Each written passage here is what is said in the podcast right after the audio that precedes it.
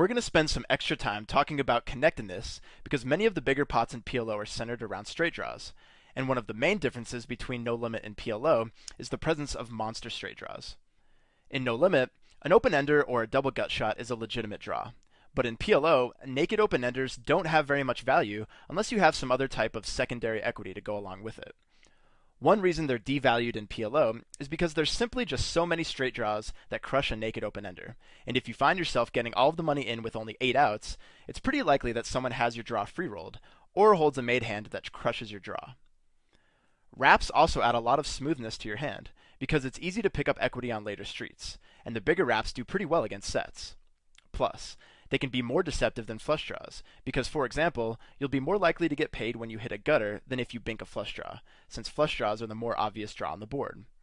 Additionally, the more connected you are, the more likely it is that when you flop two pair, you'll have a straight draw to go with it, which is obviously fantastic. And as you'll see in a second, wraps are great and all, but there's also a lot of reverse implied odds and domination contained within these monster draws that you need to be aware of.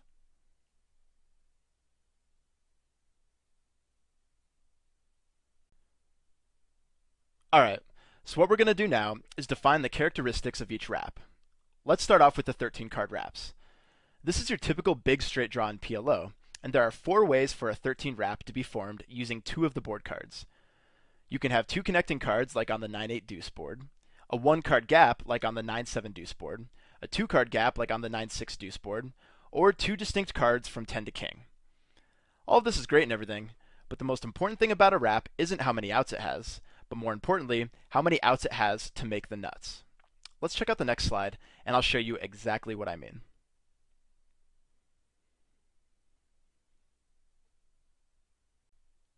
We'll be going through several tables similar to this one, but before we go any further, I want to mention that these tables were pulled from Jeff Hwang's first book titled Pot Limit Omaha Poker, which you should definitely check out if you want to learn more about this stuff. Anyway, let's take a look at the table. The main thing I want you to pull away from the table is to notice how important it is to have the top wrap instead of the bottom wrap. For example, look at the difference in the number of nut outs in the first two rows. All of Queen Jack 10 X's outs are to the nuts, while only 3 of 5 6 7 X's outs are to the nuts. Plus, remember that the likelihood of your wrap being dominated increases dramatically as the number of players in the pot grows.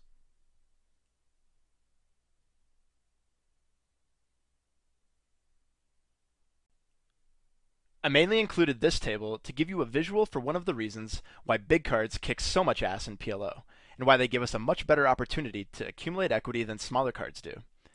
In comparison to the last table, you can see that all of the outs for Broadway wraps are to the nuts, so draw domination isn't as big of an issue.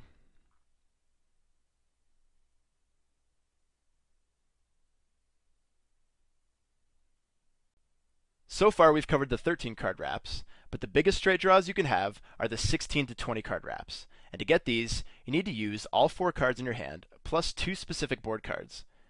Even though we would generally prefer to have all four of our hole cards in a row, you can't get these monster wraps without having a gap in your hand.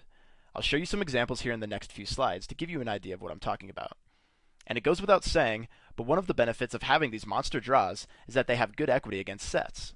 For example, if you have a 20 out wrap, you'll make a straight by the river almost 70% of the time, and even 16 out wraps make a straight by the river almost 60% of the time, which is obviously really valuable.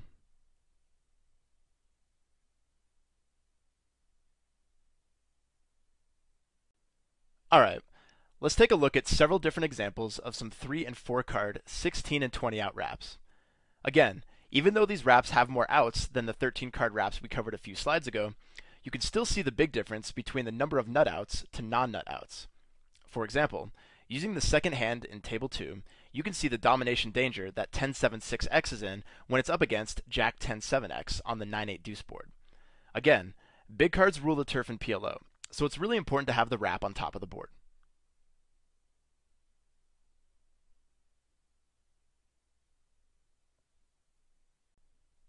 The previous slide showed wraps where two of the cards on the board were used, but now let's check out the wraps that use three cards on the board.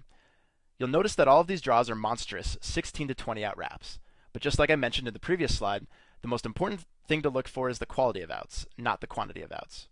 Likewise, you'll notice that the number of nut outs is directly correlated with where the gap in the hand is. What I mean is that you would much rather prefer to have the gap in your hand on the bottom rather than on the top. For example, compare the number of nut outs between Jack 10 9 7 and Jack 9 8 7 on the two boards we have listed here. What this means is that because the nuttiness of your hand becomes more important as the number of players in the pot increases, you don't want to play middling rundowns that have a gap at the top in multi-way pots. Instead, make sure to focus on playing higher rundowns with gaps at the bottom, so that when the money goes in post-flop, you have a better chance of dominating other straight draws and drawing to the nuts.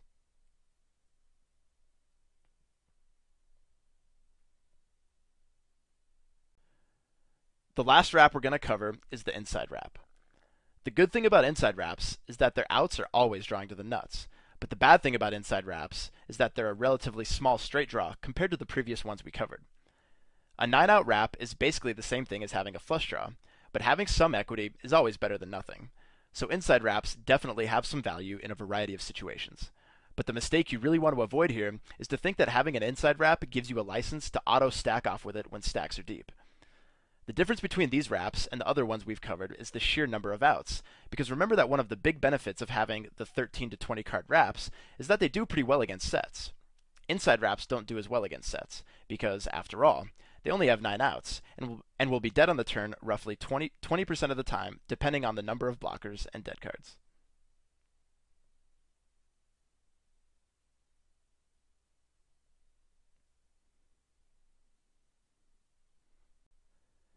Alright, so now that we're familiar with all of the different wraps, how can we use the information we just learned to make more money at the tables?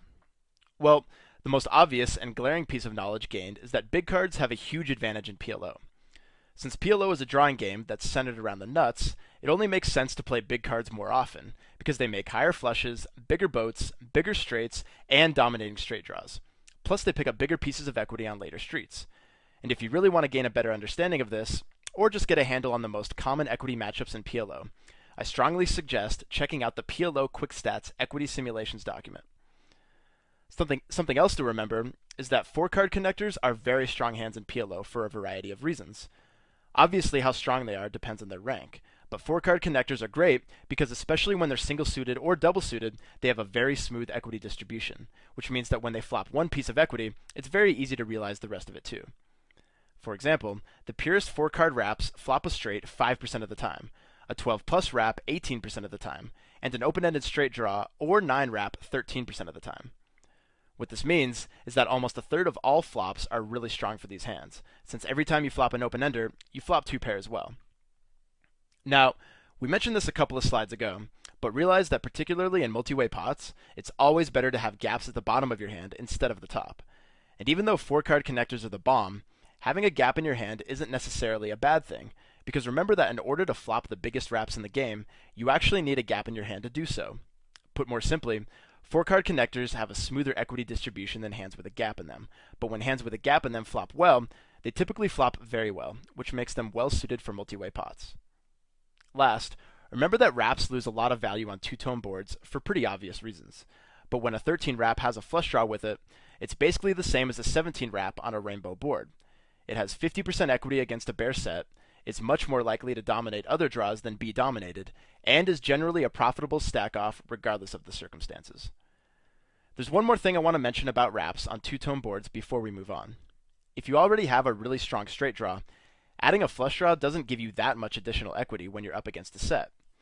To put it in layman's terms, adding a flush draw to a straight draw increases the equity much more as the number of outs your straight draw has de decreases. For example, against a set, a bare 20 out wrap only moves from 54.4% equity on a rainbow board to 57.9% equity when there's a flush draw with it. One reason for this is because a set will win on board pairing cards regardless of whether the wrap has the additional flush outs. Put more simply, no matter how big the draw is, a set has a guaranteed 38% equity that comes from board pairs. Hey, what's going on guys? Casino Crime here. Now, if you like this video and you want more, then go ahead and click the subscribe button below right now. And if you want to join me for more of my 6 Max success secrets and free video tutorials, just click the link to the right. See you inside the trainings. Good luck.